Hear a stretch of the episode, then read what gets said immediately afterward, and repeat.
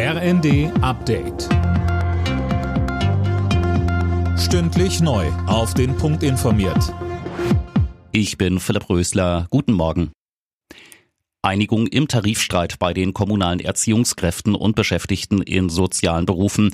Am späten Abend haben sich die Gewerkschaft Verdi und der Beamtenbund DBB auf mehr Entlastungstage und Zulagen geeinigt. Max Linden. Und das heißt, für Erzieher und Erzieherinnen der kommunalen Kitas wird es zunächst zwei zusätzliche freie Tage geben und zwei weitere Entlastungstage, wenn sie Teile ihres Gehalts dafür abgeben möchten. Außerdem gibt es ab Juli 130 Euro mehr im Monat. Sozialarbeiter bekommen 180 Euro mehr Lohn. Und die Berufserfahrung soll künftig genauso honoriert werden wie im öffentlichen Dienst. Von der Einigung im Tarifstreit profitieren etwa 330.000 Beschäftigte. Der Bundestag will heute eine Reihe von Entlastungen beschließen, unter anderem einen Tankrabatt. Die Steuern auf Benzin und Diesel sollen vorübergehend gesenkt werden, damit der Literpreis wieder deutlich unter zwei Euro fällt. Auch das bundesweite 9-Euro-Ticket für Bus und Bahn soll beschlossen werden.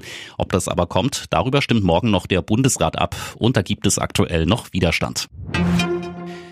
Bundesaußenministerin Baerbock hat vor einer globalen Hungerkrise infolge des russischen Kriegs gegen die Ukraine gewarnt. 47 Millionen Menschen könnten betroffen sein, so Baerbock.